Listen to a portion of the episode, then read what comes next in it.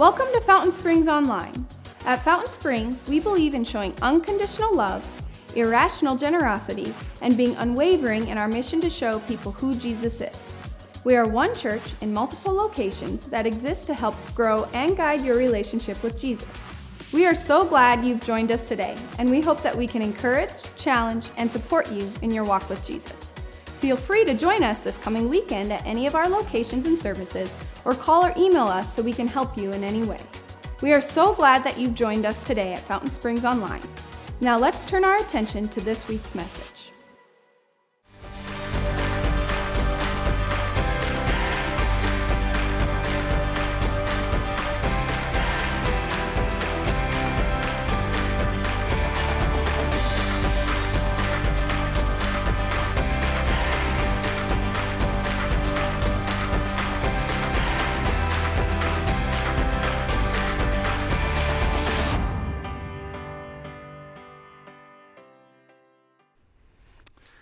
Well, it's good to be with you. Uh, if you have any connection to the world, you probably get alerts on your phone, your tablet, your computer. Uh, some of you who are resisting that, perhaps you watch the, the evening news or however you're connected. Uh, if you've watched recently, you know that there's more evidence than ever before that we are as disunified as a nation as we've ever been. We have history of being disunified. There have been wars fought over it. Uh, but I'd say right now we have some major problems. What's interesting is when this escalates or the news just chooses to highlight it, sometimes we wonder what's the president think about this? Some of us wonder what's the church think about this? And so I just wanted to say something that pertains to where we're going to go, but it needs to be said. We do not need some group to do something very stupid for you to know something about this church. Anyone and everyone is welcome. And you need to know that I am not going to stand up here every time someone does something stupid and tell you, hey, here's our stance on it. You just need to know, feel free to pass this on to whoever you'd like. Anyone and everyone has value, has always had value, is not greater than one or the other. God made every single one of us. And no matter who you are, where you come from, what you look like, doesn't matter. You have value. And what other people say that might be contrary to that, they're the ones that are wrong. Everyone has value, and I just wanted you to know that. And I think that we live in a nation that, yeah, doesn't fully get that, that everyone has value. And you can, you can go, okay, that's good. No, thanks. No, that's, And, and you and I can get upset with how so and so handles bad events, right? But can we go to the more mature conversation and make sure that if you believe anyone and everyone matters, that you and I are showing that? And so that's what we're going to do. We have planned, I would say God led it, that we were talking about a friendship series, and that's what we're in. So I think it applies more so than ever before. But we're going to talk about how to actually be good friends. And uh, you may not know all the people that you spend time with more so than others. Maybe you just work with them. Maybe you just pass them by, but maybe you are close to them. We're doing this series on friendship because I think friendship simply is powerful. I think you would agree. I don't think anybody would really argue with how powerful friendship is. We, we've talked about that God cares about friendship. I believe He created it, even put in us a desire and need to actually have community around us. But we're just not very good at it. Proven by the news that we don't always do friendship well, but it's powerful. It's incredibly powerful. So we launched the series talking about what kind of friends do you absolutely need in your life? And, and so if you miss that, if you're like, I'm supposed to have certain friends? Uh huh. And so you need to go watch that. Then, then the last week, we haven't gotten to it yet, the last week, we're going to talk about toxic friendships. I'm excited about that one. So if you have a toxic friend, bring him. Bring him with you. Nudge him throughout the whole sermon. And pretend like you had no idea that's what I was going to talk about. I'm just kidding. But no, we're going to talk about the toxic stuff in our lives. All of us, I don't even need to see your hands. You have someone in your life that could be just called toxic, okay?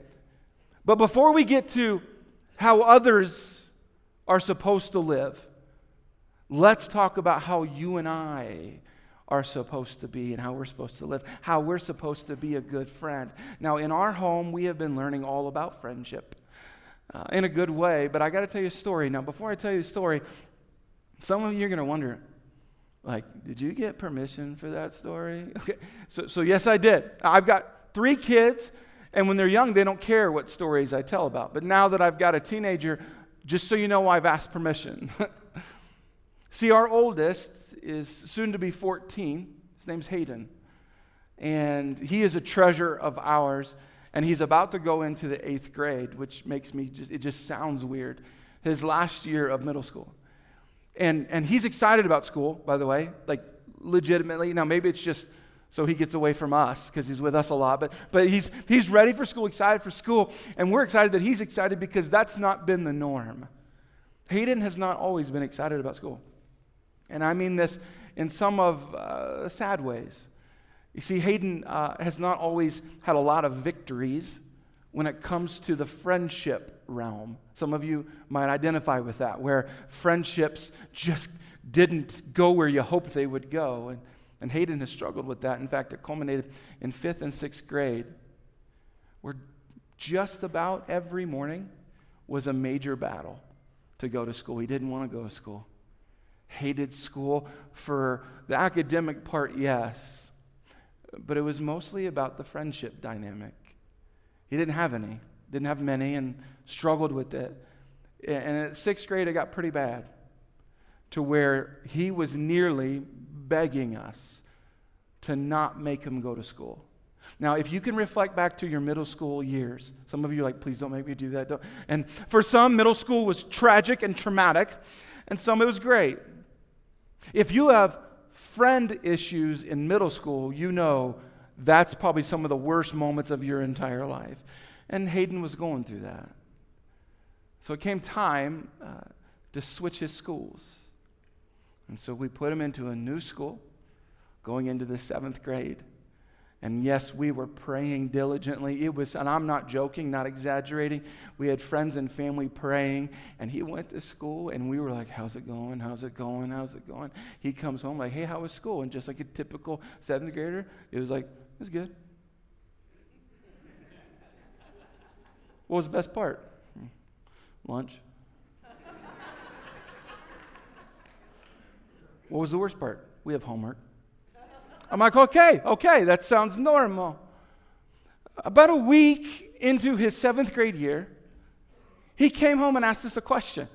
The question threw us. The question was this Can I play football? Now, you need to know about Hayden, you, you probably don't know this. Uh, he doesn't really care for sports. He loves music. He is an incredible drummer, loves that, and has always loved that. It's been a blast to watch him just be amazing. But sports not really his deal, which is fine, whatever. So when he came from school, and he's like, Can I play football?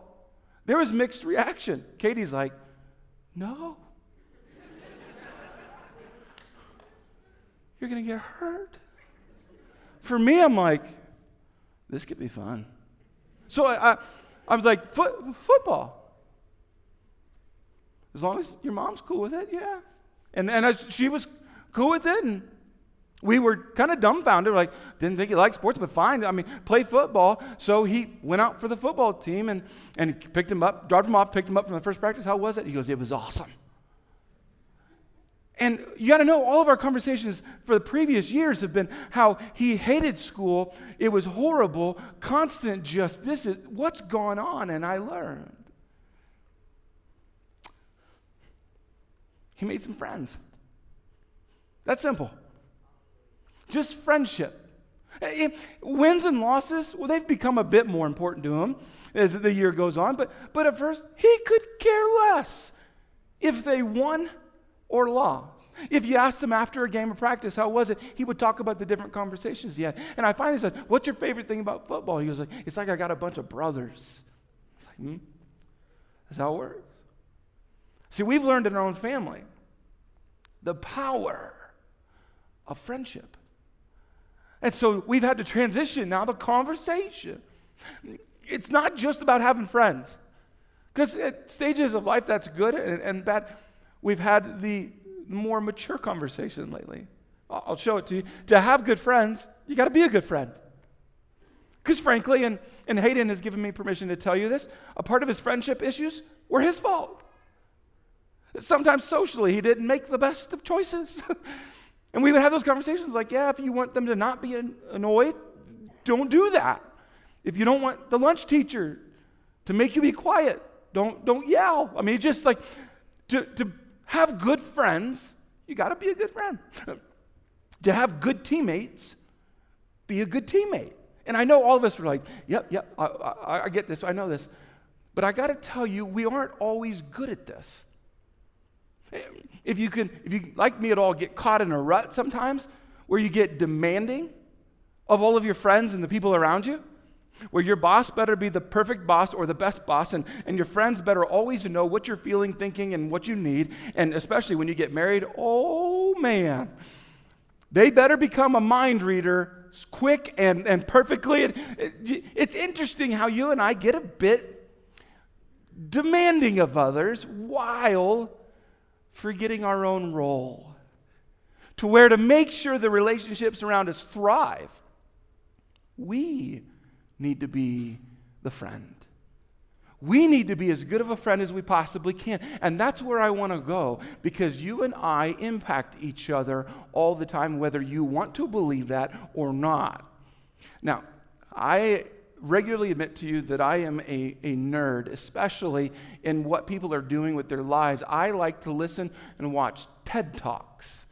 Now, the TED Talks are often about different people making profound decisions or inventions or, or just observations. And w- one guy was talking about the, the Locard principle. It gets into nuts and bolts eh, crime.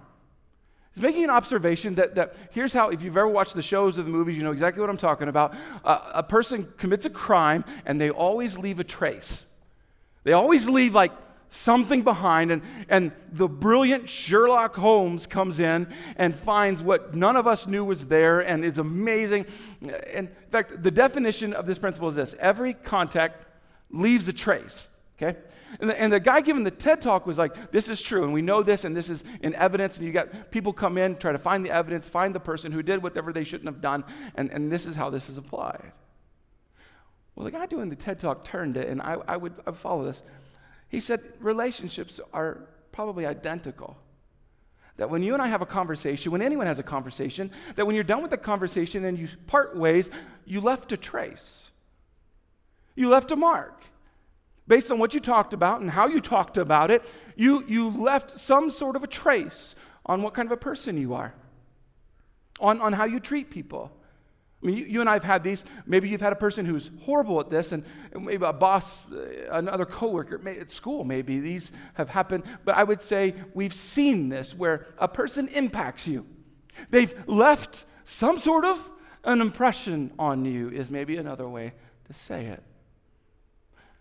So if you're mature enough to have the good conversation, to not just make posts on social media about how people are not doing or doing what they should, if you and I were to say, What about me? Am I being the friend I should be? Let me give you a question to ask of yourself. What trace have you been leaving as a friend? Like when you hang out with your friend or friends and then you leave, by the way, don't overstay your welcome. But you should leave, and there's these moments you're not together. What trace did you leave? What memory did you leave on their brains? What, what impression did you leave? And I would say most adults, frankly, adults, teenagers, we don't ask ourselves that question. We know we remember what they did. Sometimes you leave a, a, time with a friend like that was a blast, that was awesome, that was great, or I just love that conversation. But when it doesn't go well, what do you do? Oh, what trace have you been leaving? Not what them, what, what trace have you been leaving? So here's what I want to do I want to zoom in on a story. It's a true story. I want to zoom in on a friendship. And I want you and I to do our own work on this friendship. And perhaps I think we, uh, we learn through this is how to be a good friend. I, know many of us have our standards and perhaps our definitions of friendship, but I want you and I leaning into what does it mean to be a friend? So here's the story we're going to zoom in. There's characters, three characters. Just in case you're not familiar with the Bible, I'm going to show you these characters. There's David, Jonathan, and Saul. Now, if you ever know the Bible or ever read it from beginning to end or had maybe a Sunday school, if you remember Sunday school, those kinds of lessons, you may have learned about some of these people. David is the guy, if you're not familiar, who killed the giant with the slingshot. Um, Saul, on the other hand, is, is known as a king. Some know him as a crazy king. Some just know him as, as somebody in the Bible, you're not sure exactly what he does. So there's King Saul, he's in charge. David grows up and essentially becomes a, a warrior, a well known warrior. Now, what's interesting about David is he was anointed when he was younger to be the next king. Now, some of us are like, that sounds cool. Problem is, Jonathan. Jonathan is the son of Saul. And if you know anything about royalty, you know that typically it's handed off to family. It doesn't leave the family. And so you got King Saul, his son Jonathan, and David. Now here's the dynamic David and Jonathan become best of friends. Like best of friends, give us an incredible example of how to be a friend. And that's when I want to zoom in on, on their friendship, where you and I can learn. Yeah, we've got toxic people in our lives. Yeah, we've, we've got just stuff going on. But how do I make sure I've been a good friend? Well, David and Jonathan will help us learn this. Here's the first one, just if you take notes be selfless. That's the first thing that we're going to learn with them Now, you're like, really? Like, again, you thought all week long on a sermon and you came up with be selfless. I mean, most of us like, of course, David, be selfless. Good friends are selfless. If selfless is so simple, why don't we all always do it? It's because selfless is a value, not always a behavior. And David and Jonathan give us evidence of the power, the significance of selflessness in a friendship. If you want to know how good you are, just be thinking about how often do you surrender what you want for the sake of a friend. Let me show you in the story of David and Jonathan. And Jonathan made a solemn pact with David because he loved him as much as he loved himself. Jonathan sealed the pact, sealed it, like made a covenant, if you read it. Uh, Jonathan sealed the pact by taking off his robe and giving it to David, together with his tunic, sword, bow, and belt. Now, if you're wondering, was David cold and didn't have a sword? What was going on? No, there is tons of symbolism in this. That's what we got to talk about. So, Jonathan is like, hey, we're making a pact. We're BFFs forever, right? This is, this is like epic friendship. And to seal it, Jonathan gives him his jacket and basically his, his armor. Let me help you understand the power of this. The jacket specifically would have had tassels on it. If you like tassels, just think curtains in the old days, right? There's tassels. But if you go way, way back, tassels were on pretty much everybody's jacket. The tassel indicated what family you were a part of, how well you were doing with life. So if you're like, okay, I'm from such and such family, this is what we do for a living, or we're well off, or we're not well off, your tassel would tell everybody all that information for you. If you've read your Bible and know the story of Jesus, where a woman was sick, went up and touched the edge of his garment and was healed immediately. What she did is she touched the tassel on the edge of his robe because the tassel would have signified who Jesus is, and her faith told her he could heal her. The tassel, big deal. If you're a king or in a royal family, you better believe that your tassel communicated that to everybody that you were big dog, wealthy, had anything, all privileges, everything you would ever want, you had it. So Jonathan says, All right, best friend, here's my jacket. In other words, here's my tassels. We are equal. You have the privileges and the status that I have. We are on the same level. Powerful.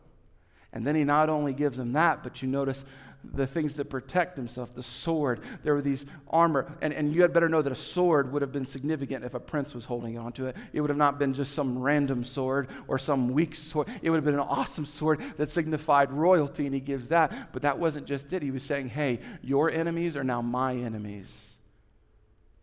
That's selfless. See, he was doing all of this symbolism to say, there is nothing in between us that we are not willing to share with each other. And I want you to catch that in this relationship. How selfless are you in your conversations? Well, let's go even further. How selfless are you with your expectations? David and Jonathan are setting us up, helping us understand every good friend is selfless. You know that, but hopefully that's a bit more meaningful to you. Now, things escalate. Now, remember, I told you there's three main characters David, Jonathan, and Saul. The, the problem with this is that Saul goes, oh, a bit jealous. now, I'm not going to make you raise your hand to ask you, do you have a jealous friend in your life? Because then it gets awkward, especially if you sit next to them. But we all could admit that jealousy is nasty, right? Jealousy gets crazy. Jealousy is destructive. And King Saul gets jealous, not of Jonathan, but of David, who would become the next king. And so King Saul decides, I'm going to kill him. You understand how problematic that is for Jonathan. He's related to the king, his dad, but he's best friends with David. So here's what I would tell you is the second thing. If you want to be a good friend, be selfless, but also be faithful. Be faithful. How faithful are you as a friend? And I am going to, uh, I'm going to go very direct at this, okay? So let me show you the scripture where we learn all about this faithfulness. Then David took an oath before Jonathan and said, Your father knows perfectly well about our friendship. So he said to himself, I won't tell Jonathan. Why should I hurt him? But I swear to you that I am only a step away from death. He's like, Hey, your dad, he to kill me. And I know it. I swear it by the Lord and by your own soul. David's saying, I have a major problem. Your dad is to kill me. So, what's Jonathan's response? It's in the Bible and it's pretty profound. Tell me what I can do to help you. I'm hoping that you have not missed how significant and awkward and tense the situation that Jonathan finds himself in. He is finding himself in a place where he is choosing, yeah, choosing between dad or best friend. Now, Jonathan is a smart guy. He knows that his dad is being toxic, is being unhealthy. And he's offering faithfulness to his friend. In fact, David specifically asks for it. I'll show it to you. Show me this loyalty. Loyalty. Show me this loyalty as my sworn friend. For we made a solemn pact before the Lord, or kill me yourself if I have sinned against your father. But please don't betray me to him. Faithfulness, loyalty. And Jonathan offers back to him a very uh, direct response never. You know that if I had the slightest notion my father was planning to kill you, I would tell you at once. Loyalty. I mentioned it the first sermon of this series, but now I want to harp on it a bit. Loyalty. A good friendship has faithfulness. Faithfulness is loyalty. So let me give you the, the, dictionary definition and then we'll go from there. Loyalty is faithfulness to a commitment. It's faithfulness to a commitment. Now, here's the problem some of us have toxic friendships where that friend just takes from you. Or maybe some of us have relationships in our family where you've got a family member who's addicted to something and you think being loyal to them is feeding their addiction. It's not. Loyalty is faithfulness to your commitment. Your commitment is to love that person, take care of that person, not to hurt that person, not to help that person hurt themselves. Very different. And I would say we live in a current culture where we don't understand loyalty and we definitely don't live it out. The amount of friendships that end because of a lack of loyalty is impossible to count. So if you're like me, sometimes I need things whittled down so distinctly that it's speaking my language. So I thought this might help. Loyalty makes your preferences take a back seat. If you've ever had a friend do something they shouldn't have done, say something they shouldn't have said, or just not shown up, your preferences are going to tell you, you are now dead to me. this is over. We, we do it all the time to other places, but we do it to people too. Loyalty makes your preferences take a back seat. See, the difference is preferences or convictions. We talk about this as a church. What fuels you? Your preferences or your convictions? When you conclude a relationship, when you end it, when you cut it off, when you say it's over, are preferences driving that decision? Or are convictions driving that? Now, I thought this would be important to get so close in on this in your life and mine that I step on your toes. See, here's what I found is typical friendship, they think loyalty, thumbs up, that sounds really awesome. In fact, I think it's one of the attributes that all of us love loyalty. If I said, hey, I got a friend for you, they're going to be loyal to you to the day you die, you're like, oh, yeah. In fact, marriages now go in with questioning, going, I don't know if they're going to be loyal to me. Loyalty is a value commodity by everybody, but we don't always offer it. In fact, the breakdown is when someone does something they shouldn't do. And when someone does something they shouldn't do, I can tell you that loyalty gets put onto the table. Let me say it in the most direct way. If you can't say sorry, you're not loyal. Most of us want loyalty. Most of us do not offer it. And I would tell you the power of loyalty hinges on your responsiveness to an apology. And most friendships that end end simply because someone won't own what happened.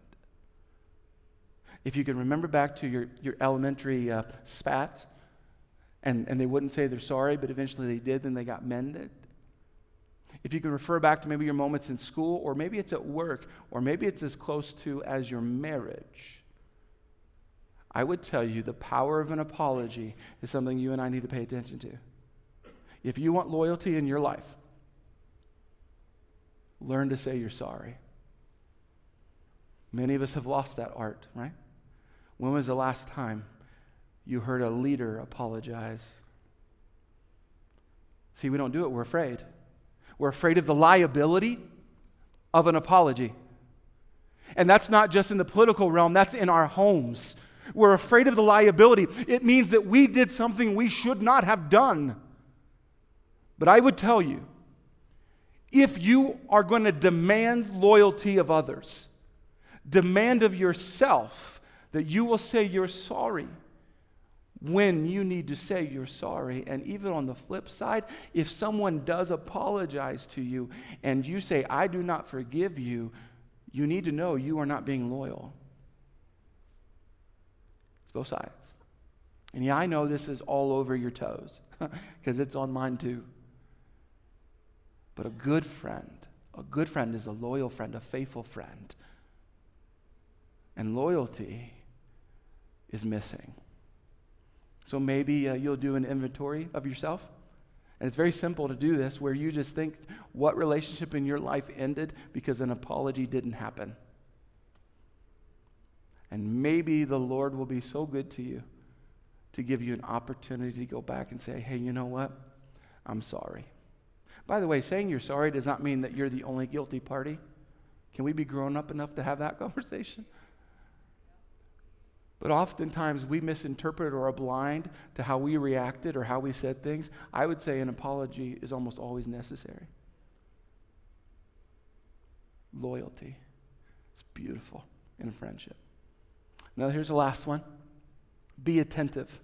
So, so, so far in our conversation about how to be a friend, yeah, be selfless. You're like, sweet, that's like refrigerator rights, mi casa su kind of like, hey, anything in my life, you want to borrow my lawnmower? Got it, no problem. And, and there's this whole selfless thing. Yeah, my time, talent, treasure, I'm giving it to you. Got it. And not only that is, is we're going to be faithful. I'm, I'm going to spend time with you. But that's not it. That doesn't culminate to a great relationship, great friendship, you need to be attentive. You need to be aware of what's going on in that person's life, not just with them, not just offering them things when they need them, aware of what's going on. I'll show it to you in the story because David and Jonathan go through this. One day near Horesh, David received the news that Saul was on the way to Ziph to search for him and kill him. Just, I mean, this is like perfect soap opera content here. Jonathan went to find David. Jonathan went, now, was, you may not be reading what's not here. Jonathan, for lack of better words, the prince. Jonathan, the one who doesn't have to do anything, is he's royalty. Jonathan, who his father is the problem. Jonathan risks the relationship with his father. Jonathan went to find David. Not like, hey, David's my, my good friend. Man, I hope he gets himself out of this. Not, man, uh, the next time we see each other, I'm going to check in to see how he's doing.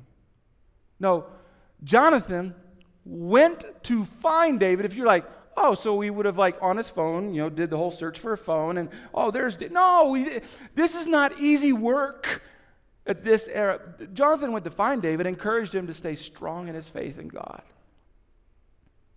You notice Jonathan was aware of what David needed. Don't be afraid, Jonathan reassured him. My father will never find you. You're going to be the king of Israel, and I will be next to you as my father Saul is well aware. See how attentive Jonathan is to David. Now, uh, I was thinking of an example for this, and the best one I can come up with is my wife. She's amazing at this, being attentive to her friends. I'll watch her write notes, and, and I'm thinking, like, who are you writing that to? And she was, so and so, they're just kind of going through this. I would like, wow, you're the nicest person I've ever met. And to, just to give you a story on how horrible I am at this, uh, I'm sitting there telling my wife about a friend who's made some really awesome decisions lately. And I was just like, I'm so proud of him. And she says, Hey, did you tell him about that? That you think that? I'm like, Why?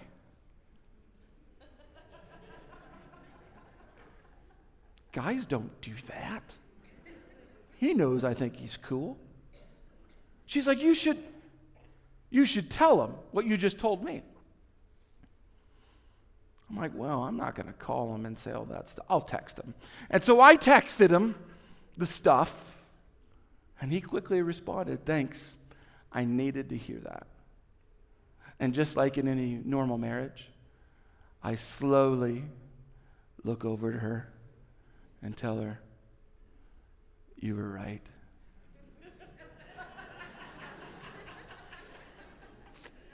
and she, like a good wife, said nothing. She's helped me learn how attentive I need to be in the lives of my friend. And I would tell you, you do too. Not to the point of you're just like, sure hope they're doing well, and the next time we get together, we might get caught up. Attentiveness and awareness is often intervening in their life unannounced, unapproved. We need better friends like that. Now, some of you are like, I don't have time to do all this, David. Well, can I just tell you, either does my wife. she's married, well, she's married to an incredible person, like epically, did awesome there. But um, she's, she's got three kids, ranging from four to almost 14. And if you've ever had that in your life, you know that takes some time. She, she works full time. And she's what they call a pastor's wife, which is his own craziness. She, on paper, has no time, but she makes it. Let me tell you, time is not the excuse if that's what you're coming up with. Oh, I wish I had time to be attentive to my friends. You do have the time, you're just not using it. Time is not the excuse. Now, now, if you followed me through the sermon, you've noticed that this relationship, this friendship between David and Jonathan, well, it kind of seems one sided. Seems like Jonathan is like the good friend and David is just lucky. No. In fact, David does something regarding attentiveness that most of us never do. Jonathan is killed in battle. But David, his best friend, continues to be attentive to his friend who's passed away, which I find very profound. Let me show you what I'm talking about. One day, David asked, Is anyone in Saul's family still alive? Anyone to whom I can show kindness for Jonathan's sake. Jonathan has passed away. And David's like, I still want to be attentive to my friend. So, does he have any family members anywhere? Now, in that culture, that meant that he was going to find that family member and kill them so they didn't try to take the throne. So, some weren't sure why he was asking. But I can show you, this is pretty cool. If you go all over this story, Saul's son, Jonathan, had a son named Mephibosheth. Say that 10 times. Who was crippled as a child. Here's the story. He was five years old when the report came from Jezreel that Saul and Jonathan had been killed in battle. When the child's nurse heard the news, she picked him up and fled, but as she hurried away, she dropped him and he became crippled. In this society, anyone and everyone did not matter. And in fact, if you were crippled or didn't have something to offer society as they determined, you were ostracized. And so Mephibosheth hid as an outcast. And then his family is no longer in power and he fears for his life. And now the new king's like, Are there any other family members? Well, eventually they find Mephibosheth and they bring him to the king. I'm sure Mephibosheth is thinking, I'm about to die. This is all over. He was crippled, and society told him he didn't have value. He was no longer in royalty or part of that, so he now is going to lose his life. But watch what David does. Don't be afraid.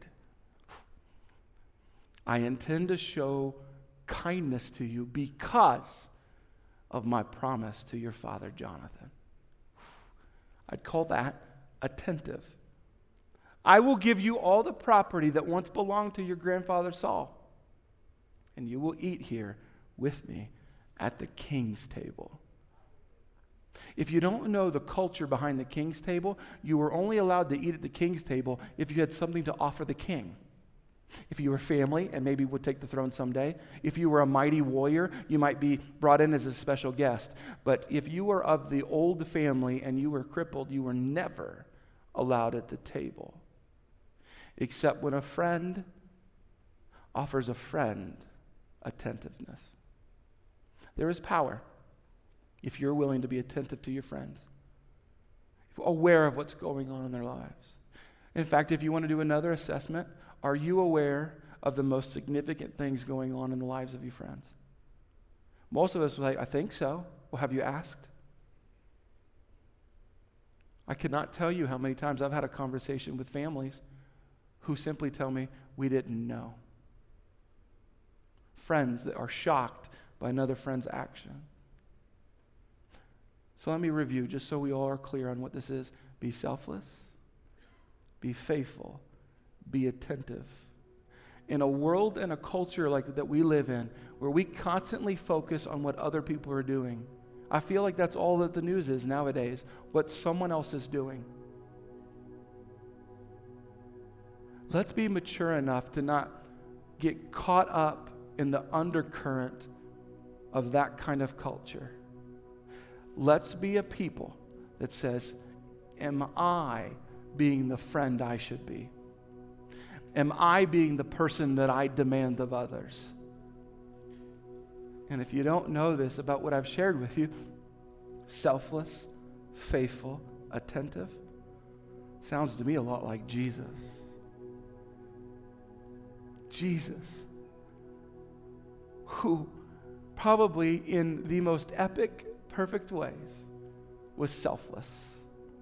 God coming to earth for us and showed faithfulness in the most incredible of ways, attentive to our greatest need of salvation, but not even stopping there, where he would heal people and have great conversations. Jesus has offered to you and I the same thing that we're supposed to offer to others. In the Bible, it talks about if you're a Christian, you and I are called to be Christ like, be like Jesus. And so I would charge you and call you. Our world does not need more posts and social media stuff and more blanket criticisms. Our world needs more people being willing to be friends to anyone and everyone. So I would call on you to be that person that you demand.